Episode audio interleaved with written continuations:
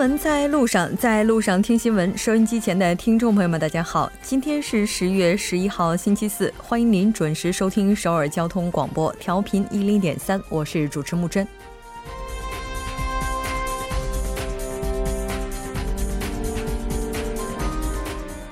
江町村这个在韩国版图上并不起眼的地方，今天迎来了二零一八韩国海军国际阅舰式。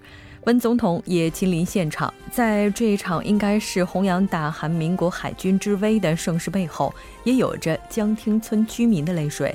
基地在修建过程中曾与当地居民发生过剧烈冲突，在国家海洋安全需求面前，政府做出了取舍。今天的盛况又是否能够治愈人心？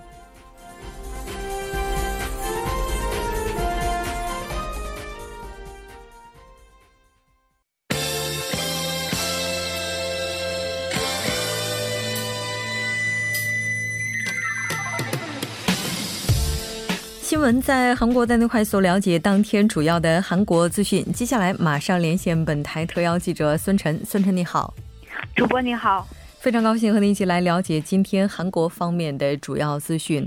那我们看到今天是入秋以来韩国最冷的一天，甚至在雪岳山出现了首个结冰的现象。呃，没错。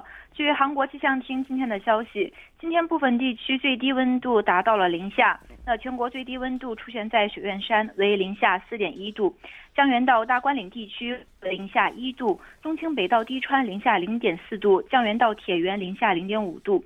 呃，值得注意的是，今天凌晨三点左右，在雪岳山国立公园出现了今年冬季的首个结冰现象。呃，与此同时，在今天全国主要地区平均温度也较低，大田为五点八度，首尔六点一度，光州八点八度，蔚山和仁川为九点一度，大邱九点八度，釜山十点六度，呃，济州岛是十五点四度。呃，韩国气象厅相关人士表示，受来自蒙古和中国内陆冷空气影响，明天还会继续降温。预计明天的温度会与十一月初的温度相同。呃，本周六白天温度会有小幅的回升。嗯，是的，没错，也就是到本周六之前，可能气温会不断的下降。我们再次提醒听众朋友们，应该要注意添加衣物。那这条了解到这儿，接下来我们再来看一下今天在济州西归浦举行的海军关键仪式。呃，韩国总统文在寅今天下午在济州出席2018韩国海军国际阅舰式，并发表讲话。文在寅表示，将把济州海军基地建成军民共生的和平之地，也会尽全力疗愈在此修建基地给当地居民带来的巨大伤痛。同时，这是文在寅首次在济州就就建呃就修建海军基地向江町村民表示慰问。他表示，济州是一座美丽的和平之岛，是民族坚韧不拔精神的升华，被联合国教科文组织指定为世界和呃自然遗产。今天，这里更是成为全世界海军的友谊与合作平台。衷心感谢济州道民和江亭村民对全世界海军的欢迎。嗯，是的。其实今天文在寅总统参加阅舰式也是有着非常特殊的背景。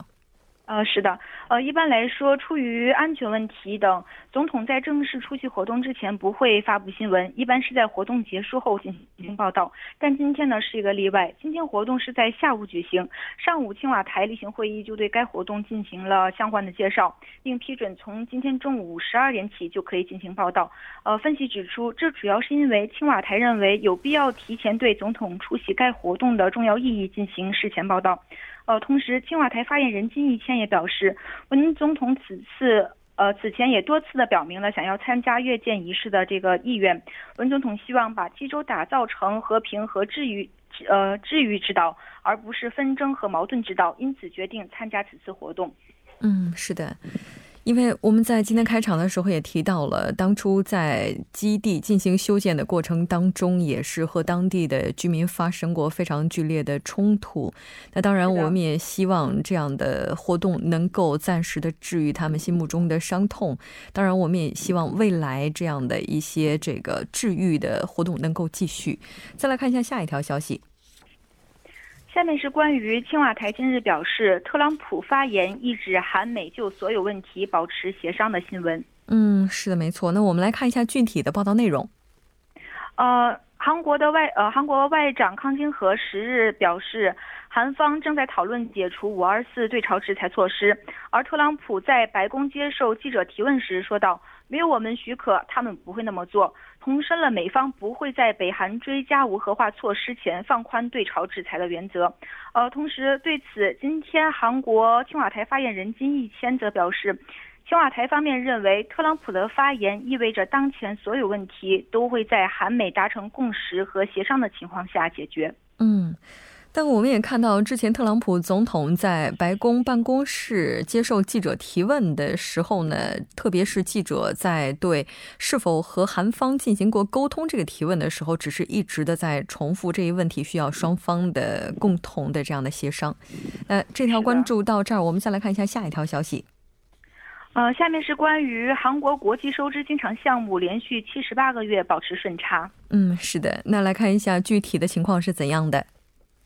呃，随着半导体强势、全球交易额增加等，国际收支经常项目连续七十八个月保持顺差。韩国银行今天发布的初步核实数据显示，二零一八年八月，韩国国际收支经常项目顺差规模为八十四点四亿美元，自二零一二年三月以来，连续七十八个月保持顺差。嗯，是的，但是在不同的领域，比如说像旅游，再比如说像金融等等，各个业界这个数据的情况也是不一样的。呃，是的，那据具体的数据显示。韩国七月货物贸易收支顺差为一百一十二点四亿美元，出口同比增长百分之十一点。为五百三十二点七亿美元，进口同比增长百分之九点二，为四百二十点三亿美元。服务项目出现二十一点一亿美元的逆差，逆差额为今年五月以来的最小值。其中，旅游项目出现十五点四亿美元的逆差，逆差额为今年一月以来的最大值。建筑项目收支实现十亿美元的顺差，为二零一六年十二月以来的最高值。呃，那另外，金融账户净资产增加七十二点八亿美元，韩国人对外投资增加五十五点七亿美元，外国人对韩投资增加十二亿美元，韩国人对外证券市场的投资增加七十一点七亿美元，而外国人对韩国证券市场的投资增加五十六点八亿美元，金融衍生呃金融衍生产品增加七点六亿美元，外汇储备则减少了十二点四亿美元。嗯，是的，没错。那我们也看到，韩国金融委员会在今天的国政监察当中提交报告，表示将会分阶段的去推动最高利率年下调百分之二十，这个可能也会对未来的外国人直接投资产生一定的影响。那我们再来看一下下一条消息。呃，下面是关于食药处表示低价直购温度计大部分是伪造产品的消息。嗯，是的，没错。像这种体温计，它其实我这个相信不少朋友如果有购买经历的话，应该知道它的正常价格是不菲的。那我们来看一下相关的报道内容。呃，食药处方面表示。呃，未获得国内许可的温度计，在网上购物网站等通过海外直购的方式进行销售，那销售企业多达一千多处，呃，因此有关部门将对违反单位进行相关的处罚措施。呃，食药处表示，海外直购温度计在韩国市场的占有率很大，较价格则较国内的产品相对低廉，但大部分产品是伪造产品。这些产品在外观在外观上用品没有太大差异，但在温度测量准确度上则存在着严重的缺陷。嗯，是的。那我们也看到，食药处也是对市面上销售的这些温度计进行了抽查，发现甚至超过半数以上的产品是不合格的。我们也再次提醒听众朋友，应该要通过正规的渠道去购买经过认证的产品。非常感谢孙晨记者带来今天的这一期连线，我们下期再见。再见。接下来关注一下这一时段的路况、交通以及天气信息。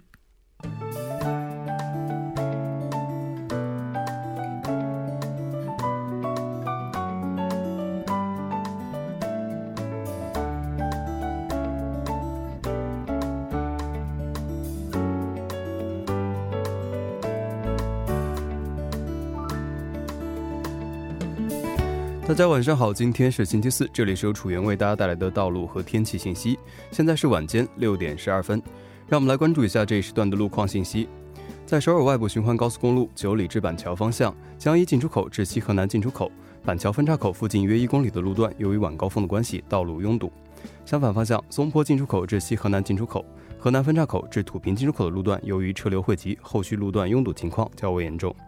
接下来是在南部循环路冠岳邮局三岔口至新林站的二车道上面，不久之前发生了交通追尾事故，目前事故车辆已经被移动到了路边。由于晚高峰的关系，该路段通行车辆较多，还请后续车辆注意减速慢行，保持车距。下面是一则施工消息，在奥林匹克大路蚕市至机场方向，青潭二桥由于精密安全检查作业的关系，单侧四个车道当中的两个车道会进行部分的交通管制。施工时间从十月十二日零点开始，到早五点截止。还请各位车主朋友们参考以上信息，提前变道行驶。好的，让我们来关注一下天气。明天由于受到中国山东半岛的高气压影响，全国大部分地区天气晴朗。由于西北方冷空气流入的关系，短期内天气仍将保持在低温的状态，气温低于往年同期水平约四到七度，昼夜温差较大。还请各位听众朋友们注意做好健康管理。来关注一下首尔市未来二十四小时的天气情况。今天晚间至明天凌晨晴，最低气温六度；明天白天晴，最高气温十七度。好的，以上就是这一时段的道路和天气信息，我们稍后再见。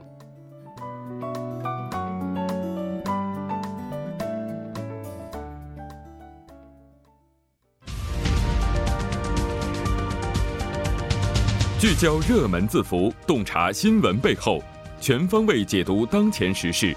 新闻字符，聚焦热门字符，解读新闻背后。接下来马上请出栏目嘉宾音乐，音乐你好，你好，主播，大家晚上好，非常高兴和你一起来了解今天的新闻字符。我们先来看一下字符是什么？哎，今天给大家带来的主题是二零一八国政监察。国政监察应该说从昨天已经正式开始，今天进入了第二天。是的，嗯，那这个国政监察，我觉得还是很有必要先来介绍一下它到底是什么。哎，其实说句话，说句实话，这对于我来说也是一个比较难的这样的一个课题啊，毕竟是来自这个社会主义发展中国家，多少对资本主义的这样的一个政治形式还是稍微的做了一下功课啊。还好我以前对美国这方面的还多少感兴趣一点，有那么一些类似的地方啊。嗯，那我们都知道韩国不是三权分立的这个国家吗？所以它肯定是要有国。会，那么所谓的国政监察呢，就是国会呢对整个国政进行监察，对不对？它的这一点的目的是能够体现什么呢？就是说，这个韩国的国会，我们除了有立法的功能以外，我们还有这个监视、哎批评政府的国这样的一个功能。这个的话。有一个非常重要的一个标志，它能够体现到韩国是这个三权分立的民主主义，作为它这一点非常重要的一个一个这样的一个标志。那么它这个权利又是谁赋予的呢？肯定不是我嘛，肯定是宪法，对不对？那当然，它这个作用是什么？我们还得看一看啊，为什么要有这样的一个监察的作用？那你想想，我们虽然说是这个国家这个最高的这样的一个国会，算是有这个那个总统也要参与啊，议员也要参与，监督机关对吧？立法也都会有，但但是你想想，一般的我们老百姓怎么样知道他们这样的一个运作呢？就是可以通过这个国政的这样的一个监察的这样一个手段。那它能够，就是说它是什么呢？它不仅能够使国会的这个监督，而且呢还可以批评政府的运行。它同时呢可以起草法律和审议预算，获取一些非常有必要的信息和资料。那么这种情况下呢，我们就是通过这种监察的工作呢，就可以使大部分的民众呢有机会了解并。并且监督政府的这样的一个政策和执行的过程，以免他可能会不能说以免吧，他至少你可能知道他在什么地方可能会存在这样的一个过失。当然，这一点呢，对于像韩国这种总统中心制的国家来说非常的重要，因为它跟日本也好，这个英国也好，这种内阁制的话。你想想，这种内阁制的话，如果如果出现这种这种反对或者说不信任案的时候，我们经常在新闻中能够看到，哎，一堆人我们什么集体辞职了，这种现象是有的。但是在总统中心制呢，这种倾向因为没有嘛，所以呢，对于这个总统制的国家来说，这个国政监察的这个必要性就是显得会非常的重要一些。对。那其实应该说，国政监察它监察的对象包括内政外交的方方面面，哈，对，很严肃的一件事儿，二十天呢。但是这个每年好像议员们也都会准备一些这一些小的东西，好像也是给非常严肃的国政监察带来了一点人性化的点。哎，是，还有带来一种我们就说比较这个幽默的这样的一个喜感喜感啊。然后这个我们先怎么说呢？因为它其实这些小道具，它或者说小物品，它都是有一定的意义的。因为他们在拿来这个的同时啊，还会给这些小物品或者小道具附加一些这种象征性的这样的一个意义。同时呢，可能会向其他的这个政客，包括。这个媒体会问一些比较尖锐的问题，这样的话也可以算是刷存在感的一种方式。我们先看一下这个去年都有哪些啊？去年当时是已故的这个鲁慧灿议员呢，他就是为了说明这个监狱的囚犯们他们所处的这种生活生存环境非常的恶劣，所以他就是带来报纸，把这个报纸呢铺上了铺在了地上，然后他自己就躺在那儿了。嗯，然后还有一个另外的议员呢，他就是在国政监察的现场呢，还安装了这个偷拍的这个 CCTV 这种东西。就是他在前面把这个小小的一个台钟上面装了有这个偷拍摄像这样一个功能，以来表示当时这个韩国社会存在的这种现象。那么今年其实，在刚刚主播也说了，今天已经是第二天了。从昨天第一天开始呢，就其实有很多的看点。那么有一个议员呢，他就是带来一个人工智能的这个机器人，哎，他把他带到了这个国政监察的现场。但是很有意思啊，他就是叫他，但叫他我们都说人工这个智能机器人，我们一叫他，对方这个机器人是要。要回应的，但他怎么叫他都没回应，知道是怎么回事吗？这到底是怎么了？对，因为这个这个人工机器人呢，我们都说它有一个缺点啊，它可能是来自首尔，它听不懂方言。哎，这位议员呢，他正好是这个釜山。这个是这个青商道那边的人呢，所以他可能是听不懂这个方言，所以当然他这个一个场合也是为当时的比较严肃的国监场带来了一片笑声。是的，当然这个目的也是为了非常形象的去阐述自己想要表达的观点哈。今天是第二天，那朝野主要争论的焦点是什么呢？哎，是那虽然才进入到第二天啊，我们看到双方的口水战啊大有升级之势。首先执政党这边呢，他是认为哎你们这个在野在野。党方面，不要再扯这个国政的后腿了。当然，韩国党这边在野党这方面就是说，政府呢正在粉饰国政。那我们也看到民主党这边就说呢，他们看到保守党呢在国政监察的第一天起啊，就进行了毫无根据的诽谤和政治攻势。当然，韩国党这边呢，他们就说了，他们是为什么为什么会让这个民主党认为他们是在进行毫无根据的诽谤和政治攻势呢？因为在昨天这个文总统呢，他在发言当中，他提到了，就是对现在的就业率。这个现象提到了一点，他说可能就业率比较低，但是雇佣的质量是得到了改善。那么就针对这一点呢，韩国党这边的委员长就认为呢，这个文总统的这番言论呢，无非是在用语言来粉饰当前的这种现象。那么如果不是粉饰这种情况的话，他很担心整个国政呢是不是存在这个财务欺诈这方面的问题。此外，我们还在今天上午举行的教育委国政监察当中呢，当时总统是强行要任命这个。社会副总理兼教育部的长官刘恩惠的时候，就是有不少的在野党议员呢提出抗议，甚至是一度退场。当然，除此之外呢，对一些这个我们前两天提到的假新闻的对策也好，包括最低工资的这方面也好，包括这个警察回帖的相关工作，议员们也都进行了非常严厉的批评。是的。这个教育部长关于之前强行任命的问题，我们在节目当中也提到过。这个目前应该说朝野双方就这个问题还是未能达成一致的。对，那从这个就是今年哈，应该说大家最为关注的焦点是什么呢？对，那我们从这个调查看到啊，作为韩国的国民们来讲的话，今年的国政监察当中，他们提到了几点，有一个是这个经济政策，比如说这个政府提到的收入主导增增长啊，包括最低工资等等。除此之外呢，还有司法改革，还有这个检察改革，当然还有这一段期间这个比较热门的房地产对策，还有这个板门店板门店宣言以及平壤共同宣言等等。其实我们可以看到了，也就是说像经济啊、改革呀、民生啊，还有和平。相关的这些争论争论点呢，还是大部分的国民最为关心的这几个方面。嗯，是的。那我们也看到有一个调查结果是 TBS 委托进行的。哎，对我看到这个以后就特别的这个自自豪感啊油然而生啊！这个我也这个顺便拍拍 TBS 的这个马屁啊！你看我们虽然比较小的这样广播台，但是我们真的是扎根于民生，然后也是反映了这国民的一些这样的一个现象。当然，这个调查呢是就是二零一八年十月十日，其实就是昨天对全韩国十九岁以上的成人进行六千五百三十二名的成人进行的这样的一个调查，但是其实最终只有五百零一名的应答者完成了这样的一个调查，也就是说回答率并不是太高，在百分之七点七。在这个回答率当中呢，我们就看到了，哎，对经济政策方面的这样的一个关心点呢，是占到了百分之二十六点一，成为最关心的这样的一个方面。之后就是房地产。呃，房地产的政政策是占到了第二位，之后就是说，板门店宣言是占到了第三位。是的，昨天在最新趋势当中，我们提到了政界人士最近使用一些 SS 直播哈，来和选民进行沟通。不知道这个国政监察期间，我们是不是也能够看到类似相关的一些信息啊？相信也能够吸引更多人的关注。非常感谢以月，我们下期再见。好的，我们下期再见。稍后为您带来今天的他说。新闻在路上，在路上听新闻。您的点赞、您的回馈是对我们最大的鼓励与支持。参与节目，您可以发送短信到井号幺零幺三，每条短信会收取您五十韩元的通信费用。另外，您也可以登录 TBS 官网三 w 点 tbs 点 s o v e r 点 kr 给我们留言。当然，在微信上搜索 TBS 互动，或者在 Instagram 搜索 TBS C News。也可以参与互动，新闻在路上，期待您的参与。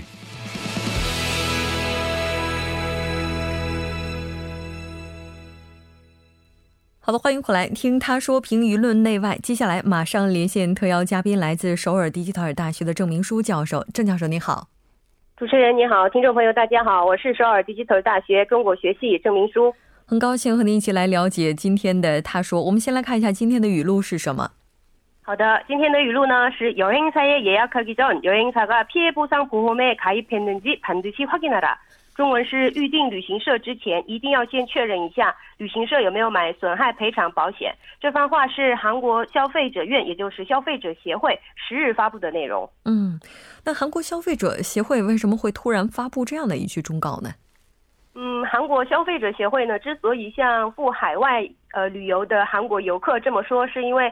最近两三个月下来，中小型旅行社停业的事情连接不断发生之故。由于旅行社的停业，消费者投诉也激增，所以呢，消费者协会在十号突然发布了这么一个忠告。嗯。我们在今天韩国新闻的时候也提到，韩国的旅游行业经常收支呢，目前应该说是赤字，也就是说，选择去境外游的韩国人是要比来到韩国旅游的外国朋友更多的。如果说这个规模是这样的话，为什么会出出现这个旅游旅行社纷纷倒闭的现象呢？呃，这个赴海外的。赴海外的这个游客呢，每年达到三千万名，然后在网上交易的旅行预订服务规模呢，达到了十二万亿韩元，这是目前韩国出境游客的。规模，那么呃，出境游客情况是相当好的，不过却有很多旅旅行社呢纷纷倒闭。为什么会发生这种现象呢？根据专家分析，这是因为全球旅游产业呢都已经变成了平台商业，呃，但是韩国国内旅游社呢一死守着这个以往的经营方式，最终还是纷纷倒闭。所谓的平台商业是指平台上的生产者和消费者呢不受时间空间的制约，进行价值产生的互动，平台提供这些互动所需的。的基础设施和治理规则而言，最近倒闭的一些旅行社呢，他们的主要收益来源是把韩国国内的游客送到海外之后收到的一些手续费。这些旅行社的生意方式就是以廉价大量预订机票或者是酒店之后，再把这个卖给消费者，或者是收取航空公司或者是酒店提供的。这个手续费，但是二零一零年开始呢，由于全球旅游产业的趋势改变，不只是酒店、机票、旅行社，还要向消费者呢提供租车、导游、活动等项目。哪个旅行社能廉价以廉价向消费者提供优质的综合活动旅游商品的话呢，哪个旅行社的生意就很旺。那么旅行社的成功关键就是极强的信息获取能力，因为适者生存嘛。目前旅游市场的份额呢已被这个一些全球在线旅游公司所占。占据，嗯，也就是说，旅行行业他们的价格竞争导致一些可能在资金实力方面略显薄弱的这一些公司是选择了倒闭。但我们也看到说，哈，目前这个影响可能会扩散到一些大型的旅行社。